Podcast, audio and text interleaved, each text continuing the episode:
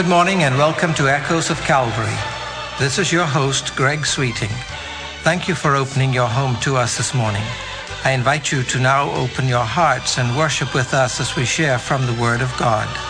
Stay with us as we share comments and illustrations with a spiritual application, present special music to call us to worship, and in a few minutes, Pastor Alan Lee will come to share insights from Scripture and explain how to apply God's Word that we might grow to be complete in Christ.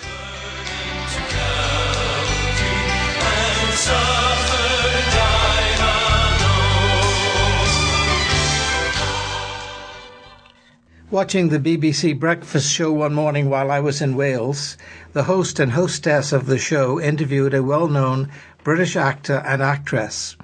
The actress was a young woman who had played the leading role in the most recent James Bond film called Skyfall and is now wrapping up a new film on the life of Nelson Mandela, where she plays the role of Winnie Mandela, his wife. It was a fascinating interview. I enjoyed listening to this very accomplished and professional actress talking about her roles, and in particular, this most recent one. Listening to her describe how she had researched the life of Mrs. Mandela and how, as she described it, she had to adapt herself into taking on the personality of this famous woman and portraying the complex issues of his life accurately for the movie. It was a real challenge, she said. The other segment was an interview with a British actor that was playing the leading role in a new production of Shakespeare's Macbeth, due to be released to the cinemas in Britain at the end of the month. In this second interview, when describing the set that was being used to film the tragedy, the actor used a term that flagged me.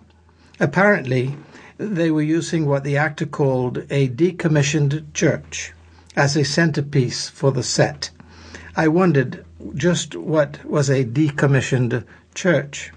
Looking into the concept a little more, I discovered the disappointing truth that there are many churches in the UK, buildings that is, where the congregations have diminished and attendance has degraded so severely that the church building has become too expensive for the authorities to maintain. It became cheaper to sell the building than to keep it as a church for worship. So they decommissioned this church, took it out of service, spreading and distributing what few parishioners were still there to other nearby churches and parishes. What a shame.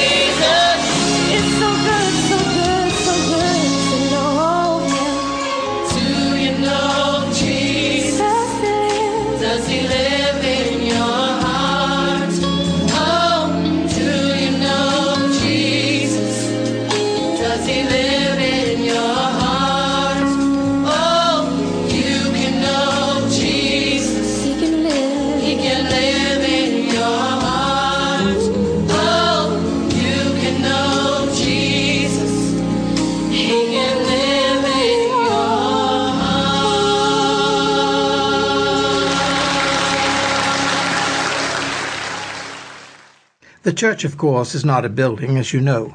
It is made up of all born again believers. But the sadness is still the realization that this church building and all other similar decommissioned church buildings have been closed, decommissioned, because attendance has fallen off so dramatically. Of course, some people have just moved to new houses or new jobs from the area which they once lived and therefore worshipped there. Others may have decided just to go to a different church, or even a different denomination for that matter, to worship for whatever reason. The bottom line still shouts out to us that churches are closing. Or, in the word of the actor I mentioned, they are being decommissioned. In his case in point, it was a good thing, I guess, depending on how you look at it. The movie set was able to use the decommissioned church as a fabulous, authentic, and original location for their movie without worrying about having to pack everything up for weekend services. That would have been expensive. He didn't say what was going to happen to that church when the filming was over. I suppose it was on the market and would be sold at some point. I have seen a number of former church buildings being used as art stores, restaurants, and other things all over the UK. What came to my mind is that this statement by the actor during the TV interview was a sad indictment of the state of Christianity in the UK. No matter how you slice it, people in the UK do not attend church like they used to in the past. Something they need to do. God is still alive. There is still a future destiny that we must all face one day religion, God, belief in a deity, however you say it, people need the Lord. And we need more people to want to worship God in our cities, including those in the UK, and maybe we'll be able to decommission the decommissioned churches back into value again. And now, with his message for today, is Pastor Alan Lee. Greetings in the name of our Lord Jesus Christ. It's a joy to be able to study the Word of God together once again with you. And today we begin a short series of biblical studies on the mysteries of the Bible. And we want to begin with the mystery of the kingdom of heaven. First, let's define the term mystery as used in Scripture. A mystery is a truth previously unrevealed by God, but now revealed at His discretion as to time, place, and means. It is a truth hidden in the Old Testament, but revealed in the New. The Apostle Paul defines a mystery in Colossians chapter 1 verse 26 with reference to one of the twelve mysteries to be found in the New Testaments. He says, quote, the mystery that has been kept hidden for ages and generations, but is now disclosed to the saints. To them God has chosen to make known among the Gentiles the glorious riches of this mystery, which is Christ in you, the hope of glory. End of quote. Now we will be looking at this particular mystery at a later time. But for today, we direct our attention to Matthew chapter 13 and the mystery of the kingdom of heaven. And we are doing so because of the emphasis that is placed on the kingdom in today's world. We believe it is necessary for us to look at it from a biblical perspective. Now, it's important for us to look at the context or the background of Matthew chapter 13 if we are to understand what Jesus is teaching here. The Jews were expecting the Messiah to deliver them politically from their oppressors and establish his kingdom or rulership on earth. Jesus claimed to be the Messiah King, but Jesus did not see their political aspirations being addressed in his life and ministry, and so they rejected him. One of the most momentous and history changing and history making events ever to happen on this earth happened at that time. And so Matthew is explaining to the questioning Jewish nation the true nature of God's kingdom as it related to Jesus and the then present time. Again, my friends, I want to emphasize if there was ever a paradigm shift in history, it was then when the Jewish nation rejected Jesus Christ as their Messiah King, and his kingdom was not able to be established when he came to establish it the first time. And so Jesus' main emphasis is to reveal that the anticipated kingdom was to be delayed or postponed for an even longer period. And a new form of the kingdom, which was not anticipated in the Old Testament, would come into existence during the interim period. Dr. Dwight Pentecost describes this in this way quote, The mystery was the fact that when the one in whom this program would be realized was publicly presented, he would be rejected, and an age would fall between his rejection and the fulfillment of God's purpose of sovereignty at his second advent. The mystery form of the kingdom, then, has reference to the age between the two advents of Christ. The mysteries of the kingdom of heaven describe the conditions that prevail on the earth in that interim period, while the king is absent. These mysteries thus relate to this present age, to the eternal purpose of God in regard to his kingdom on earth. The mystery form of the kingdom has reference to the things that were hitherto unrevealed. It is definitely limited as to time, and it represents the entire sphere of profession in this present age. End of quote. Now, we need to realize also that both new and old truths or revelation are taught by the parables of Jesus in Matthew 13. And perhaps the key verse is verse 52.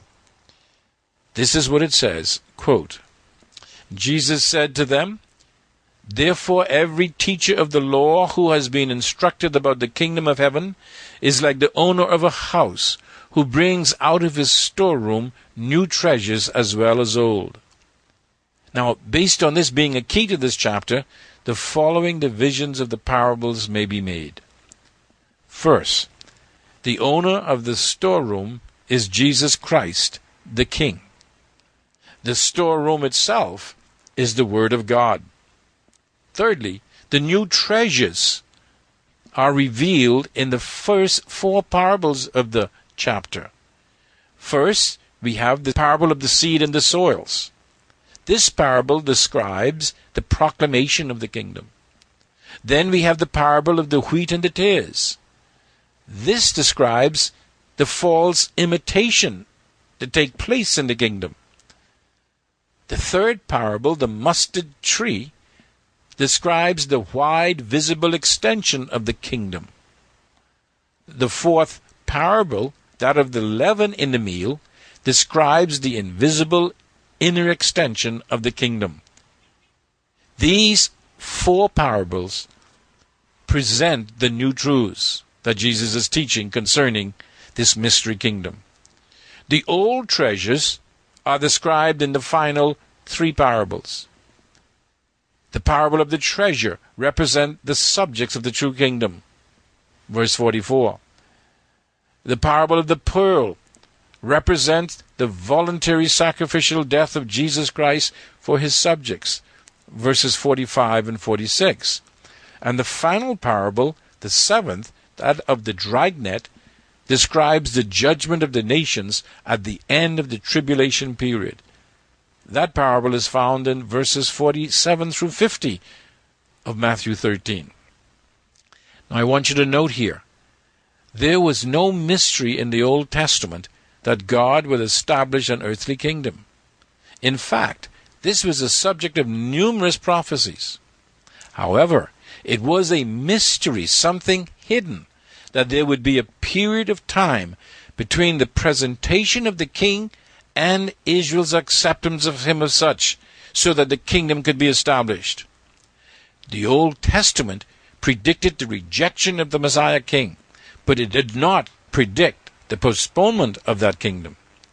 This interim period, brought about by this rejection, includes the church age and the tribulation and ends with the return of Jesus Christ and Israel's official acceptance of his king. It is at that time that he will usher in the millennium, God's kingdom on earth. And it is important to note that this has special and specific reference to the Jewish people. not the church of Jesus Christ. But now, when we get into verses 10 through 17 of Matthew chapter 13, we have Jesus explaining his reasons for speaking in parables. And he says there are three reasons it's to reveal new truth to believers, it is to hide new truth from those who do not believe, and it is to fulfill prophecy. Listen to his words, the words of the king himself. At this time, it was the words of the rejected king by Israel. Verse 10 The disciples came to him and asked, Why do you speak to the people in parables? He replied, The knowledge of the secrets of the kingdom of heaven has been given to you, but not to them. Whoever has will be given more and he will have an abundance. This has to do now, in the context, by the way, with the truth of the kingdom. Whoever does not have, even what he has will be taken from him. This is why I speak to them in parables. Those seeing, they do not see. Though hearing, they do not hear or understand. In them is fulfilled the prophecy of Isaiah. You will be ever hearing, but never understanding. You will be ever seeing, but never perceiving. For this people's heart has become calloused. They hardly hear with their ears, and they have closed their eyes. Otherwise, they might see with their eyes, hear with their ears, understand with their hearts, and turn, and I would heal them. But blessed are your eyes, because they see, and your ears, because they hear. For I tell you the truth Many prophets and righteous men longed to see what you see, but did not see it, and to hear what you hear, but did not hear it. Now down to verse 34, and also verse 35 of Matthew 13. Quote, Jesus spoke all these things to the crowd in parables. He did not say anything to them without using a parable. So was fulfilled what was spoken through the prophet. I will open my mouth in parables, I will utter things hidden since the creation of the world. End of quote. Parables, then, were spoken by Jesus to reveal truth to believers, conceal that same truth from unbelievers, and to fulfill prophecy. And in Matthew chapter 13, these parables are all related to the mystery of the interim period between his first and second coming to set up his kingdom on earth. You see, my friend, a second coming was necessitated because of his rejection as king by Israel at his first coming. Again, I emphasize, it is important to note that Jesus' earthly kingdom has to do primarily, if not exclusively, with the Jewish nation. This kingdom will be brought into being when Jesus Christ literally sits on the throne of David in the literal city of Jerusalem. My friends, there is much confusion being taught about the kingdom of God today, or I should say, there's much error that results in confusion that is being taught about the kingdom today. Truths specifically meant for Israel are being applied to the church and vice versa resulting in much erroneous teaching and biblical and theological destabilization of the people of God and utter confusion on the part of the unsaved. Now, my friends, Jesus knew this would happen. He warns about false teachers. He warns about confusions. That's why he specifically teaches about the mystery aspect of the kingdom promised to Israel. We must give heed to Jesus' teachings and to his warnings if we are to remain stable and assured in our faith. Or, in the words of the Apostle Paul in 2 Thessalonians chapter 2, verse 2, shaken or disturbed from our composure relative to our faith. That's what Paul says in this chapter in 2 Thessalonians 2. False teachings, erroneous teachings concerning these days in which we live, the end days, could result in the destabilization of the believer's faith, their composure, their emotional stability as Christians could be upset. And he's making the point, as did Jesus, that it is only the accurate teaching of the Word of God that can stabilize one's faith and give us that emotional stability that we need as believers. This is the end purpose of this series of messages, my friends. To provide stability to your faith through an accurate understanding and application of biblical truth, especially as it relates to the kingdom of God on earth. And so next time, we will look at the meaning of the parables in Matthew 13 and their significance to the mystery of the interim kingdom of God. Until then, this is Pastor Lee saying, Selah, think and act on these things.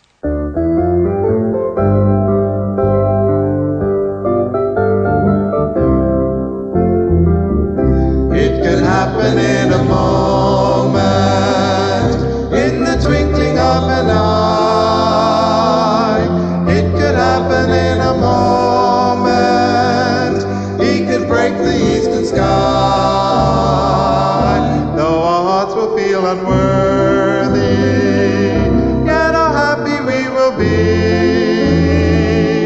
when the Savior comes from heaven, when His blessed face we see. You have been listening to Echoes of Calvary, a radio ministry of Calvary Bible Church in Nassau, Bahamas. Our morning worship service begins this morning at 11 o'clock in the sanctuary located on Collins Avenue. We extend an invitation to you to join us on these occasions. If you would like to contact the church or Pastor Lee, address your letters to Echoes of Calvary, Post Office Box N1684, Nassau, Bahamas. And so we come to an end of this broadcast. I invite you to think about the message this morning. Consider the one who is our Savior and Lord. Grow to be complete in Him. And remember, as echoes from Calvary stir in your heart, keep listening for that shout, Maranatha, the Lord is coming soon. there forevermore to stay. Hold the fort a little longer in your struggle over sin. Trust the great commander's promise, he will surely come